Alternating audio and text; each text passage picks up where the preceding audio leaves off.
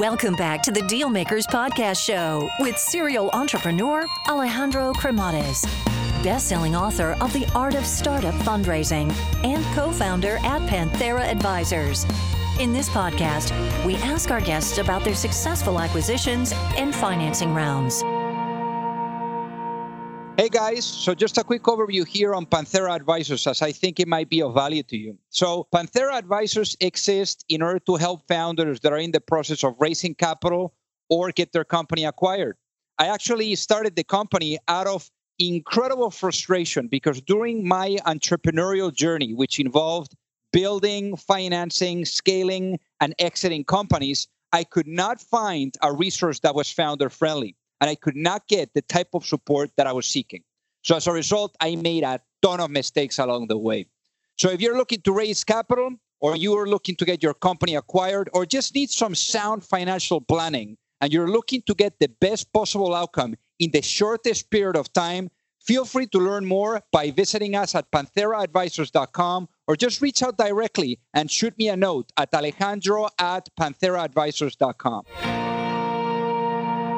Alrighty, hello everyone, and welcome to the Deal Maker Show. So I think that today we're gonna have a lot of fun, you know, with the uh, guests that we have. I think that we're gonna be able to really understand well, you know, the the perspective and the mindset from both sides of the table. You know, from the table of a you know a, a VC, you know, investor, you know, from a fund that has now over two billion assets under management, to a founder, you know, like that has done, you know, several, you know, an exit, a pretty significant exit you know, knows how to build, knows how to scale, race, and you name it. So I guess without further ado, I'd like to welcome our guest today, Fahri Diner. Welcome to the show. Thank you, Alejandro. Good to be here. So obviously, you've spent quite a significant amount of uh, of your life in the U.S. I mean, everything you know started you know coming here for for studies. But I know that you were born in Cyprus. So how was life growing up? You know, it's a it's a wonderful, boring island, perhaps I can say, in the Mediterranean. So um, you know, there's the most of uh, the economy and, and, and so on comes from tourism in Cyprus. We'll see how uh, it will fare in the current times. But yeah, I mean, I've uh, I grew up there largely on the beach, um, then moved to the U.S. to study, and and uh, there we are. So I've been kind of in North America um, most of my life. And why North America? I was actually first in high school. Uh, I was an exchange student uh, so I came to the US. I uh, lived with a family outside of Boston in a wonderful little town called Scituate, uh, Massachusetts. And my my host father, my host family, um, host father was an electrical engineer, MIT graduate. That is the year in which I decided I want to study engineering, uh, and I wanted to come to the U.S course, I don't come from a family with a lot of means. So when I went back to the US, my number one objective was to come back. Uh, sorry, when I went back to Cyprus uh, after my high school exchange program, I wanted to, you know, come back. That was my primary objective. Um, but I needed a scholarship in order to uh, be able to, you know, afford school in the U.S. So um, ultimately, that's uh, that's what happened. Uh, I was lucky enough to get an academic scholarship to attend um, university in the U.S., and that's what brought me uh, here. Yeah, it was my exchange year where I fell in love with America. So uh, you know, I was 15 years old at the time, but um, you know, here we Very go. Cool. Very cool. And obviously, I mean, you you um, ended up studying electrical engineering in in Florida. So so I mean, were you always into like resolving problems, like like growing up? I mean, was that you know like figuring out like how to come up with solutions for stuff, or or, or I obviously you were talking about that you made the decision of of becoming an an engineer, but I'm wondering if if it was kind of like a process. Um, it wasn't. It, it, I ultimately it ended up being a process, Alejandro, but I can't say it was planned. Um, you know, I've always been, you know, back in high school times, I was more of a left brain person uh, in terms of engineering and mathematics and physics and all that kind of stuff. So that probably what led me into um, engineering. But throughout my career, it went from you know engineering and designing circuit, high speed circuitry, and designing uh, you know fiber optic communication uh, components into more of a product management uh, then ultimately onto you know building and and and um, running divisions of large companies uh, and into venture funded startups that exited and ultimately into venture capital. And I'm back now. I'm running uh, a company again. So as I mentioned, I yeah. like being on both sides. But that was the process, if you know what I mean. Of course, and we'll talk about them, you know, in detail. But you know, I'm, I'm wondering here, like in your family, I mean, was there anyone an entrepreneur, or, or was this like um like you were developed, kind of like being born with it? No, I mean, I, would say that my father is quite entrepreneurial. He's a chemical engineer himself. Um, he had spent most of his life really in the olive and olive oil industry. So he is a chemical engineer by training, but he's been in the olive business, and uh, and you know he's 80 years old now, and he's still working very very much because he, wow. he just loves it. Uh, so I think perhaps the entrepreneurial DNA uh, comes from there, but it's also by way of my influences and what I've been exposed to. And I think being in, in North America and the US and starting with my host family in, in Boston, um, you know, I think we kind of evolve over time. Uh, but I can't say that it just sort of came from a um, strong desire to be like someone. Sort of, it just evolved into this journey. Of course, and you know, after you got your your engineering degree, I mean, you you did a couple of um, stints at different places before you really went at it. You know, with Qtera, which we, which ended up being your your first, you know, like pretty significant, you know, like a full cycle, you know, experience as an entrepreneur. But I want to ask you here. I mean, during your time, let's say at uh, you know AT and T, Pirelli, Siemens, uh, even OC Optics. I guess you know you were really focused here, you know, as as an engineer, you know, really focused on product, and I know as well that you know, like you you've you've mentioned to me that product managers, you know, and people that are around product typically make good CEOs. And you know, you've gone out, you know, like to be a CEO and, and pretty pretty pretty much a successful CEO. So I guess what do you think you know like really those experiences you know really around product you know perhaps you know at AT&T or Pirelli or Siemens really taught you about about business Right. I mean, I, I think we're all victims of our own experiences, I guess, right? So my opinions are formed uh, by my own experiences. So I do believe that. Uh, I am a venture capitalist. I'm a CEO. I'm a founder. Uh, and you know involved in hiring and firing a lot of people throughout these years. I that that is my observation in that uh, a good uh, sort of product manager understands technology, appreciates the difficulty associated with uh, building stuff. Because in product management, you really need to balance the needs of what your customers are looking for uh, and the capabilities of your team. And you ought to be able to talk the language of technology and products uh, with your engineering team and have enough respect from them. At the same time, be able to understand the needs and constraints of your customers. So there's a kind of a business level understanding. And then, of course, you become more of a project manager uh, to make sure that things get developed and, and uh, you know various needs and constraints find the right intersection between the customer, uh, financial sort of uh, uh, intent as well as um, you know what what the engineering team can do. If you know what So, and he talked about and he talked about in this regard about eight years for you to really take the leap and you were here at Siemens. You know, you were the director of, uh, of product line management. So, so I want to ask you here, like, what what do you think really, you know, was required, or or or what do you think was the trigger for you to to finally, you know, like make that leap of faith? I mean, what happened for you to to take a look and you know maybe the opportunity of Qtera coming to you and and saying, hey, this is it, I'm I'm going at it. Right. Actually, my that that experience, the sort of what happened, is actually an interesting story um, by way of a company uh, called Ciena. Ciena is a public company today. They were found. They were founded back in the '90s when I was at Pirelli. I was a good old nerdy, you know, product manager, engineer. Uh, we had pioneered some of the initial work in wavelength division multiplexing, these multi channel communications on fiber optic networks. We were actually uh, the first in space, but then this company got started uh, and uh, they went after it and they came in with a lot of conviction, whereas we were a, a bit more conservative, let's say. And that's when I kind of, and then they built this company. Uh, they took it public in 1997. It was a large IPO. That's effectively what made me jealous from a business perspective, saying, look, I understand the technology, the product, I can do that. In fact, so when I was at Pirelli, my intent was to actually go start a company. And through a friend of mine, I got hooked up with um, with Siemens, who were interested in building a new optical communications division in the US. Siemens is a large conglomerate. They were very active in uh, class five central office switches and phone networks and so on back then, but they wanted to get into fiber optics. And the idea was really to, said, okay, um, I could go there, build a company uh, or build a division inside Siemens and then the thought back then was to actually spin it out. So luckily, I'm not a very patient person. So we went there, we built this division. We were quite successful getting the products into companies like MCI.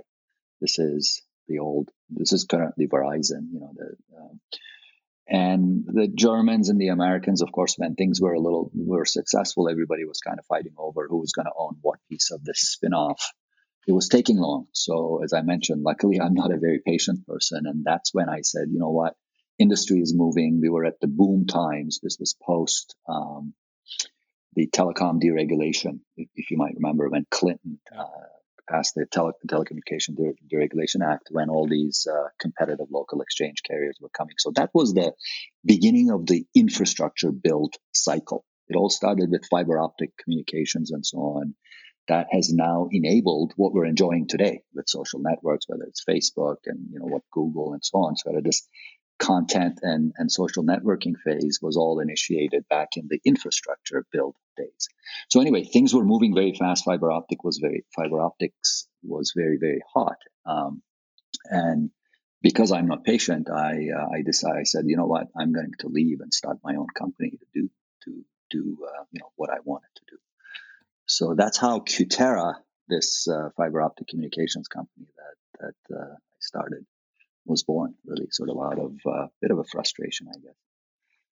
Got it, got it. So then, tell us about the um, the early days of of Qtera. So obviously, you know, here you are. You know, you go at it with it. You know, like how how did you think about perhaps like building the team and surrounding yourself by the right people and really bringing this to life? Right. I mean, Qtera is an interesting experience um, in that that's when I sort of uh, learned about venture capital as well.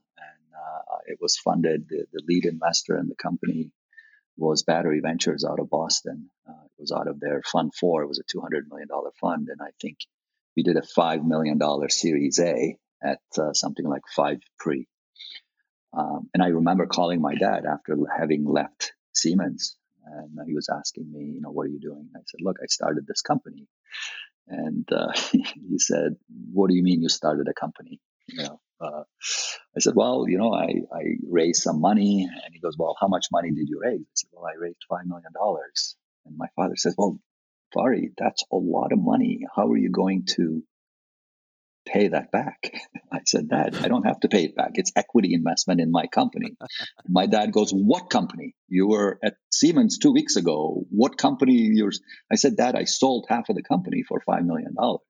So to this day, Alejandro, I believe my dad still doesn't understand how this venture capital works, where, you know, you have a guy, a, a a, young kid uh, from Cyprus with a PowerPoint presentation uh, kind of a fire in the belly and, and the desire to change the world. And in, in this country, people give you five million dollars against it. It's a it's an idea, right? So so it's hard to understand. I believe to this day um, for a lot of uh, people around the world that you can actually go sell half of a company for millions of dollars that just that you just founded or started or incorporated, you know, a few weeks before. If you know what I mean. Yeah. But that's uh, that's what's fueling our our uh, you know our innovation cycle. Absolutely, and you know it's it's interesting because I mean you're talking here about a Series A that was five million. I mean now you know this could be technically a seat. I mean it's unbelievable how how times have changed. But I guess in in this case, you know, with Qtera, I mean it was um, quite a quite a ride. I mean we're talking about three years and five months, and and you know literally it had a a, a smashing hit of an outcome. So So what do you what what would you say, especially for the people that are listening, like what ended up being like the business model of Qtera? Business model of Qtera was actually very simple. We we built uh, high speed communications equipment. We were a hardware company. Today it wouldn't be as sexy. Back then it was. We built a hardware company, and we were fast. I think time to market was key, in my opinion.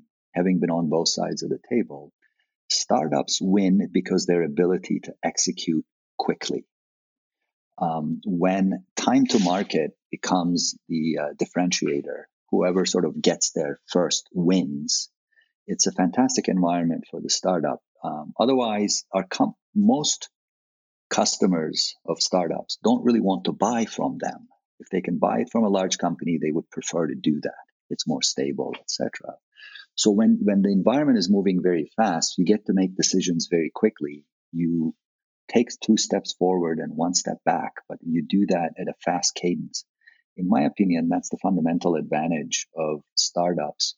Whereas large companies oftentimes uh, become paralyzed by their inability to make a decision. Yeah. Right. So, and, and that's in an environment that's moving fast, getting there um, before the competition matters. In an environment, in a market segment that's moving slowly and so on, I don't think the startups really win because uh, they can always wait for the big companies. The customers can always wait for the big guys, if you know what I mean. So I think our our um, you know outcome there, I don't think it's it was about a business model innovation, but it was about time to market, um, bringing a product um, very quickly and, and effectively sort of borrowing technologies from different industries. Uh, and what I mean by that is we built very long haul, ultra long haul communication systems. Things, think of fiber optic networks that go from New York to LA with little or no regeneration.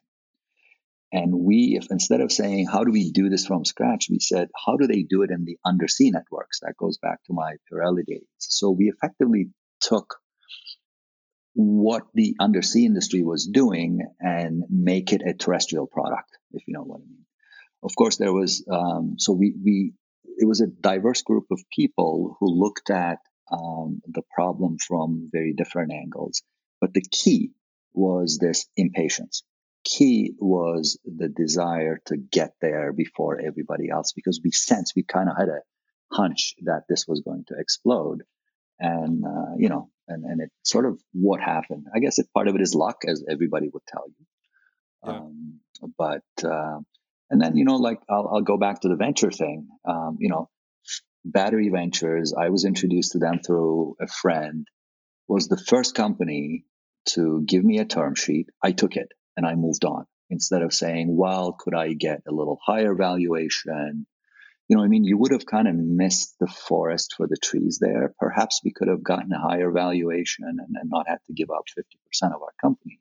But they were ready to go and, uh, and we just kind of moved on. And to this day, in my current company, this kind of desire to act, uh, have a prejudice for action is uh, very important to me. I think it's one of the principles that I believe in.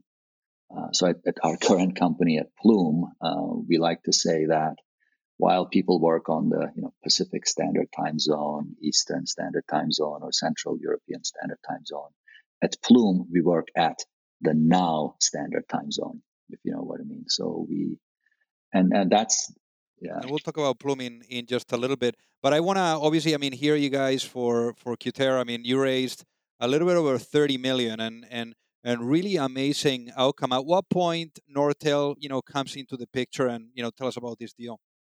Yeah.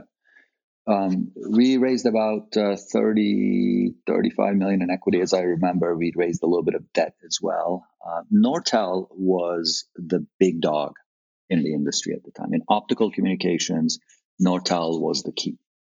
Um, and we, you know, they ultimately were looking, you know, market was moving fast. So I think uh, they were very smart uh, by making the decision. You know, we were a year, year and a half ahead of them in terms of, uh, you know, being at the right place with the right product, at the, you know, with the right um, set of core technologies that enabled it.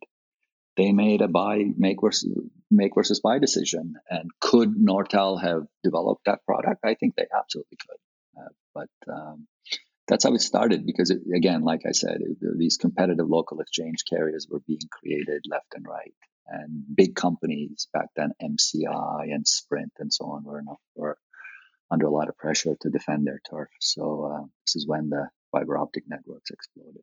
Again, all about timing. Uh, you got to move.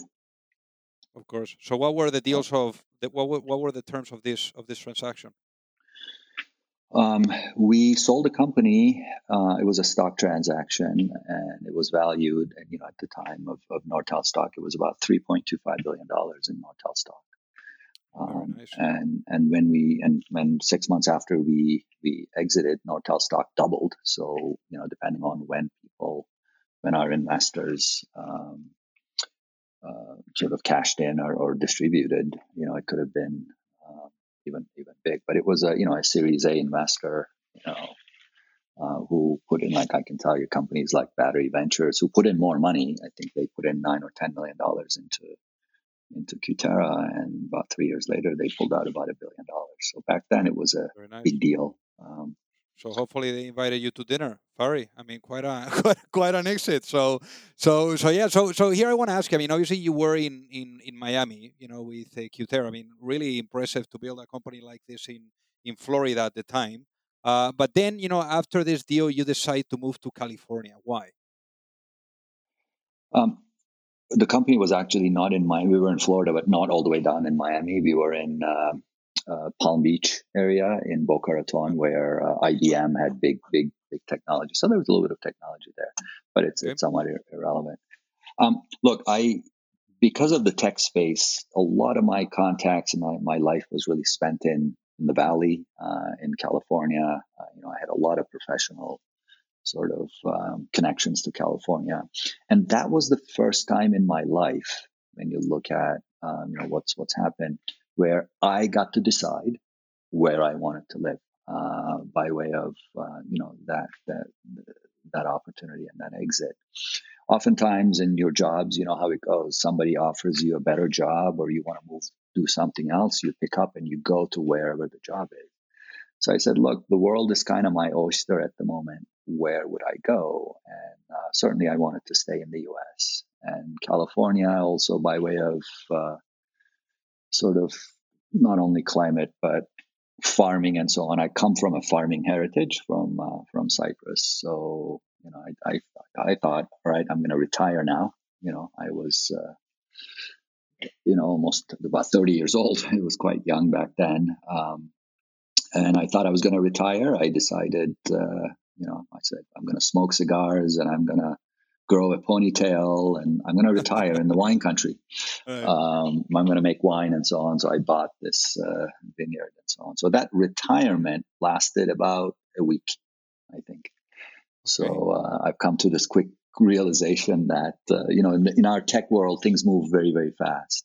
Yeah. Whereas in the wine and, and farming world, it's uh, it's a good balance to a, a fast-paced life, but uh, so then I started making my own investments a little bit uh, in the valley, and that led me into you know one thing led to another, and that led, led me into venture capital. Of course, I mean you joined Sigma Partners, and uh, you know you were quite active there. I mean pretty pretty significant and, and successful uh, venture fund. So so I want to ask you here. I mean what what have you learned about patterns when it comes to identifying founders? You know that have the potential of doing something.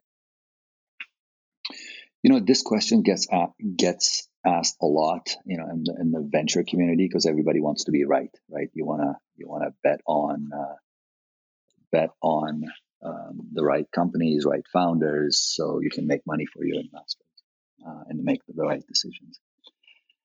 I, in my opinion, I, have observed this. Uh, there are many, many venture capitalists who, um, you know, who have who are very smart people who you know, big degrees, MBAs from the right places and engineering degrees who don't really spend a lot of time uh, as entrepreneurs.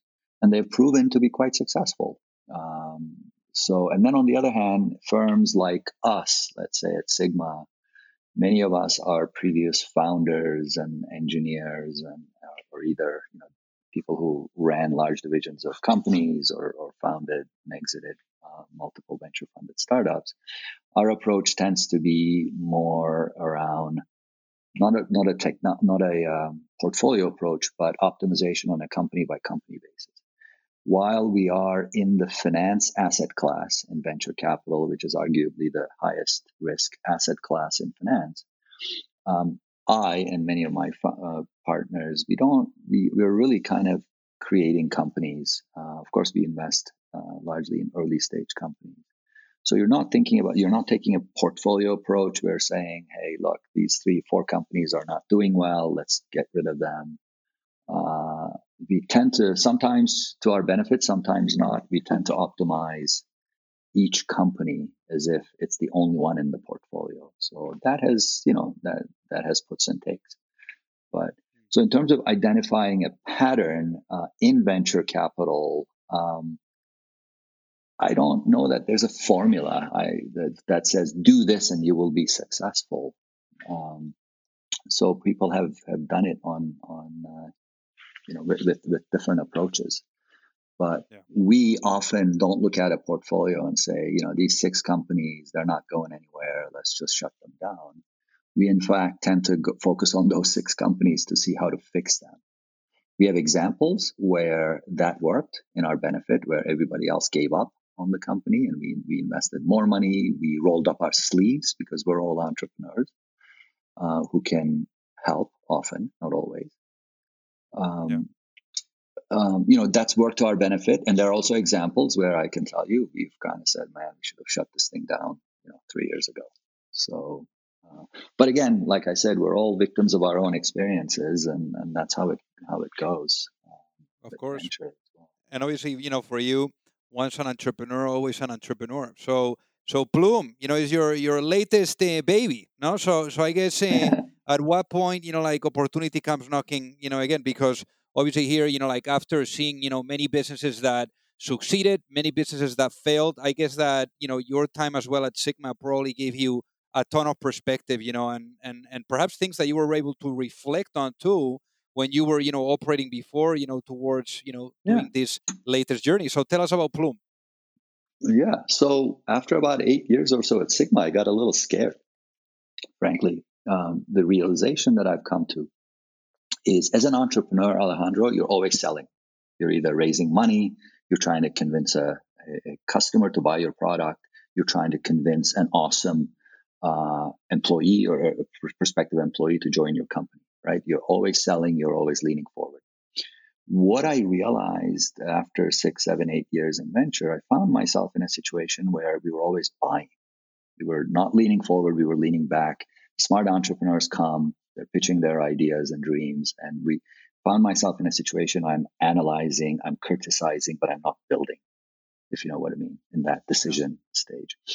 And I felt that because I believe, as I was explaining earlier, I think it's there is a model. I'm not saying it's the only model. Uh, a, success model, perhaps, by resonating with the entrepreneurs and approaching investments from an entrepreneurial angle versus a uh, sort of a purely finance angle, I because I believe that's important. You want to be able to continue to resonate with the entrepreneurs, understand how hard it is to build these startups. So I found, I got a little scared in that I was always buying. I was, you know, thought maybe my skills, entrepreneurial skills, could.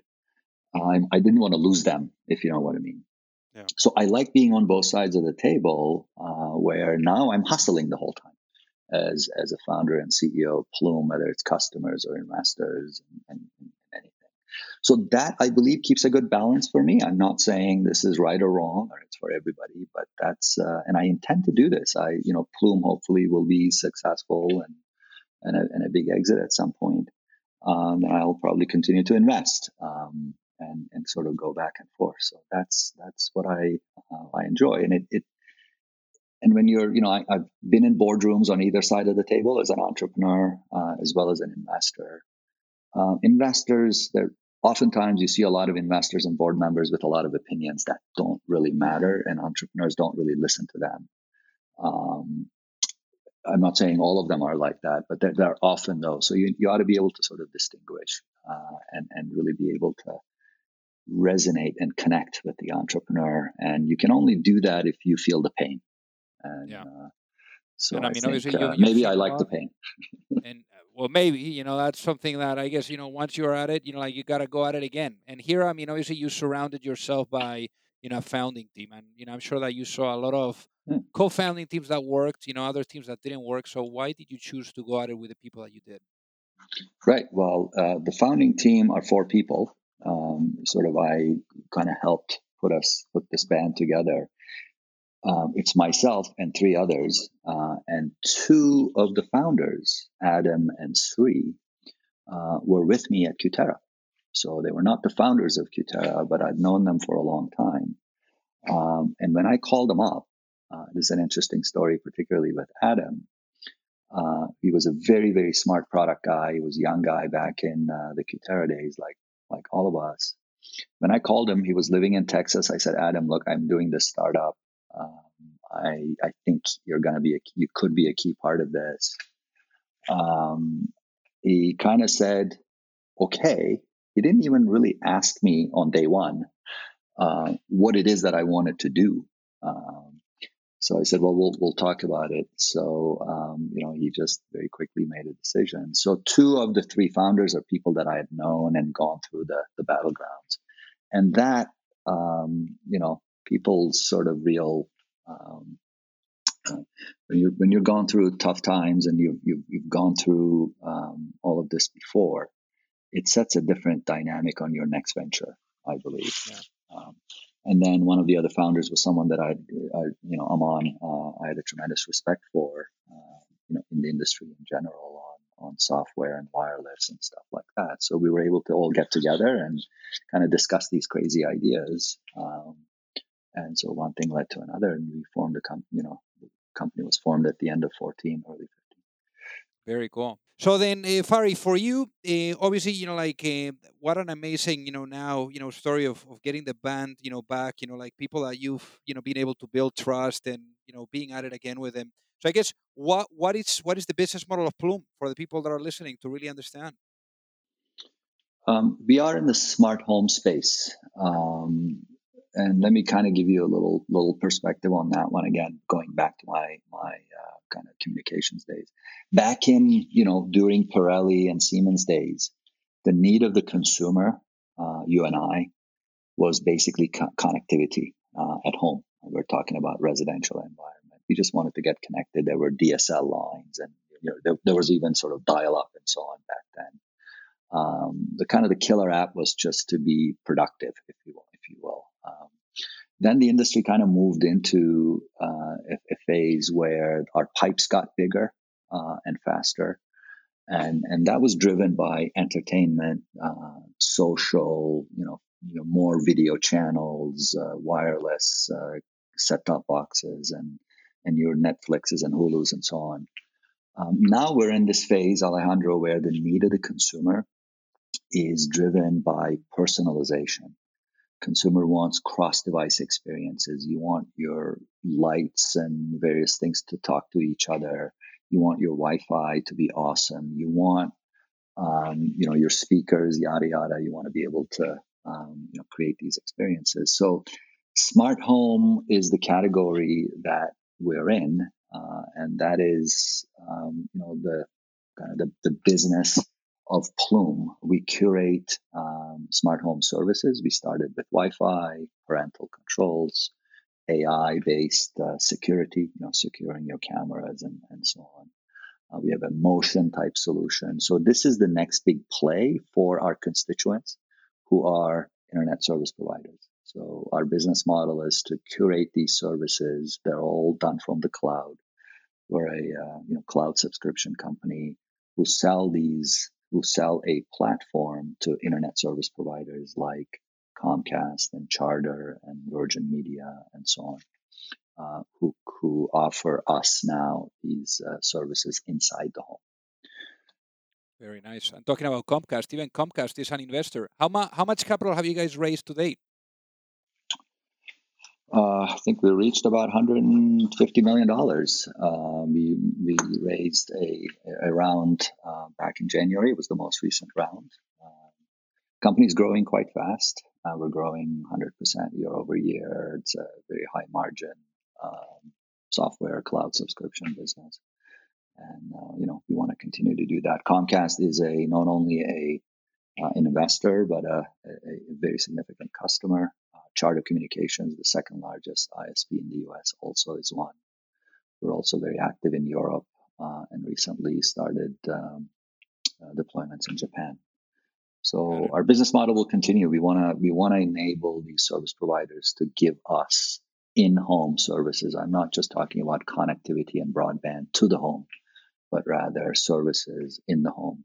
Um, so and Plume is currently, um, you know, a lot of a lot of these tier one operators in North America and Europe use us to deliver, manage, support uh, those kinds of services. And obviously, you know, like now, you know, like you you are, you know, changing your investor hat for your founder hat, you know, like with Plume. Uh, and obviously here you have you have you have raised money from you know several investors. I mean, you were just alluding to them, and you know significant ones. You know, Spark, Samsung, Qualcomm. I mean, pretty pretty interesting. You know, like uh, folks that you've been able to put together. So so especially after coming from now from the investor side now to the founder side, you know, here and and really doing the capital raising efforts. Why did you decide to choose to go with these investors? Right. I, I took a different approach in this company uh, in that our customer base, these internet service providers, are actually quite difficult for many startups to do business with.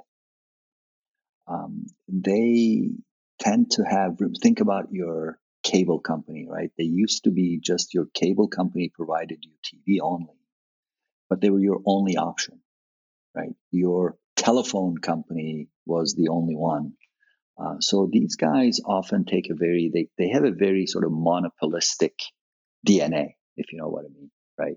A lot of their, they kind of grew up in this environment where a lot of customers are loyal to them because they have to be loyal to them, if you know what I mean.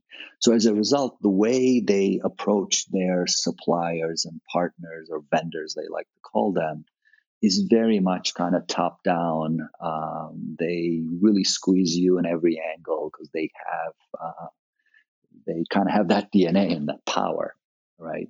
So one way for us to work with them, so we had kind of a unfair advantage in that by way of my background and and, and all of the founders having worked and had relationships with this uh, these types of people. We had enough scars, I believe, to know how to cut deals uh, without sort of um, you know giving everything away, you know what I mean?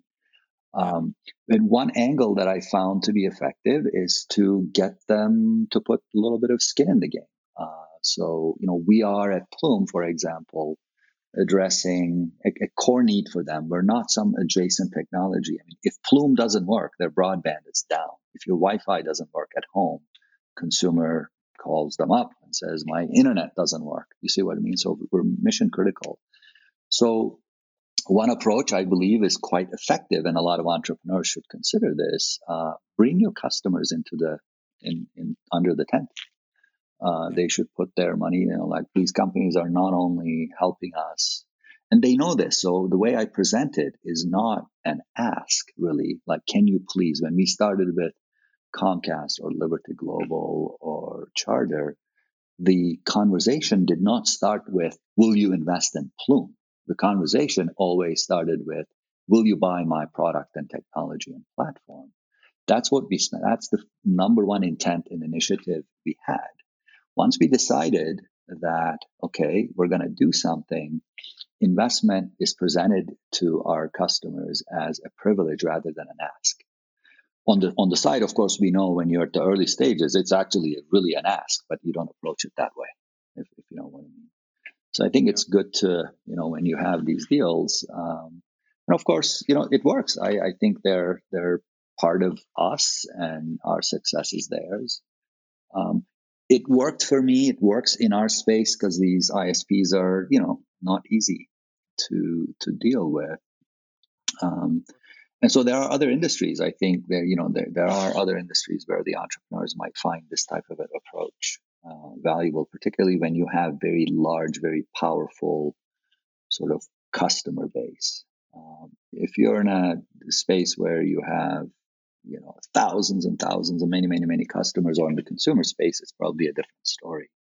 But in this uh, b2b environment where you have not thousands but hundreds of customers they're writing you very large checks on an annual basis i think this approach uh, at least for us it's working. Got it. So how how big is is Plume today? Anything that you can tell us about perhaps employees or anything else to get a, an understanding perhaps for the folks that are listening of the of the size of the business? Sure. Um, Plume is a, we have about 210 or so comp, uh, employees today. Uh, 60% of our people are in Silicon Valley and Palo Alto. We also have an operation in Slovenia, in Ljubljana, uh, as well as in Poland. We have a commercial office in Zurich, and we have a small team in Taiwan as well. Very international uh, organization a lot of our data scientists and AI work and all of that happens in Silicon Valley. Uh, we have an awesome team, as I mentioned, in Europe, uh, Slovenia, and Poland, who do a lot of device level software. Uh, we've also taken an open source approach. So that is something that I'm very, very uh, sort of supportive of. We uh, provide some of our software for free to, to the device ecosystem to help us scale. I can't disclose to you numbers in terms of uh, in terms of revenue and all of that, other than to say it's a high gross margin business that's been growing 100% year over year. And I think uh, if we go in this pace in, you know, two to three years, we could will be certainly big enough uh, to be a public company if everything goes well. Uh, in terms of our scale, we have uh, our North Star metric is the number of devices, number of connected devices we see in our cloud network. And those connected devices are your iPhone and your laptop and the devices that we're, we're speaking over right now. Um, we've just passed 750 million devices. So we're approaching a billion devices, and I think that's going to keep going. Um, so that gives us tremendous amount of knowledge and, and, and kind of forms as the foundation of our advantage and, and strength moving forward. Um, Very cool. So the business is, and, and, we're in 16 million or so homes already deployed. Uh, so there are a billion households out there that that's a target market for Plume. So we're barely scratching the surface and already a, a substantial business. And what a and what a journey, Fahri. So uh, you know, obviously, if I had now, you know, the there's one question that I that I always ask the the guests that come on the show, and and obviously, you know, I wanna I wanna ask you the same question because with your background and, and the track record, you know, quite impressive that you have and I'm really interested to see what's going to be your answer here. I mean, if you had the opportunity to go back in time and have a chat with your younger self, with that younger Fahri that was, you know, perhaps thinking about like starting a business, what would be that one piece of business advice uh, before launching a business that you would give to yourself if you could go back in time and, and especially knowing what you know now? Yeah, again, my experience is continue to be impatient and be unreasonable have unreasonable expectations, I think is uh, sort of the way I would approach it, Alejandro. Um, this now standard time zone. And frankly, I have a very recent experience on this as well. You know, we just closed a fairly significant financing just at the end of January. There was a lot of, uh, you know, we had signed term sheets and all of that kind of stuff. There was a lot of reasons as to why I could have just pushed it out a little bit. Some investors were saying, look, we need a little bit more time, yada, yada. And I basically said, look, January 31st, the round is closing, you're in or you're out, uh, if, if, you know what I mean. So had we waited, let's say another uh, month, you know, it, it, could have been a different story given the current environment we're in. So I think this uh, kind of prejudice for action and uh, and just make decisions quickly, take two steps forward and one step back, but do that at a fast cadence. I think it's it's at least in my experience, uh, it has served me better than trying not trying to not make a mistake. Mistakes are okay. Uh, obviously, you don't want to make the same mistake two or three times. But when the, the key there, though, is when you're moving fast, you're going to make mis- probably more mistakes. But when it becomes apparent that the decision was a mistake, you have to admit it, maybe drink a glass of wine, laugh about it, and move on rather than sticking to it. And that's when people really get into a, a lot of trouble. You know what I mean, right? They're kind of they're protecting the decisions that apparent that are apparent uh, were not the, the, the right thing to do, and you want to focus on the right constraints. That's another one that's big for me in my experience, particularly in the startup world, Alejandro. You know, a startup says, look, this is what we should be doing. There's a decision point. Uh, instead of, but they say, yeah, but we don't have the money, we don't have the people. They wear a little bit and, you know, they kind of say, let's just do what we, they end up doing what they can. Right. Uh, and then there's another decision point six months down the road. They don't do what they should. They do what they can. If the constraint was to go raise money, you know, you didn't have the money, go, you know, go get the money, focus on that. Solving the right problem is very, very important because otherwise you're off 10 degrees and then you're off another 10 degrees, another 10 degrees before you know it. You're supposed to be going north, but you're actually heading east. And uh, that's when, you know, startups lose it. So you got to solve, that is what we talk about often in, in our current at Plume, solve the right problem, address the right constraints rather than the constraint that you can address. I love it. I love it. So, Fahri, for the people that are listening, what is the best way for them to reach out and say hi? Um, I am reachable on LinkedIn. I think that's probably the best way to reach out to me. Send me a message through LinkedIn, um, and we go from there. Amazing. Well, Fahri, thank you so much for being on the Deal Maker Show today. Thank you, Alejandro. It was a pleasure. If you like the show, make sure that you hit that subscribe button. If you could leave a review as well, that would be fantastic. And if you got any value, either from this episode or from the show itself, share it with a friend. Perhaps they also appreciate it. So also remember that if you need any help, whether it is with your fundraising efforts or with selling your business, you can reach me at alejandro at pantheraadvisors.com. You've reached the end of another episode of the Dealmakers Podcast. For free resources and materials, head over to alejandrocremades.com. Thank you for listening and see you at the next episode.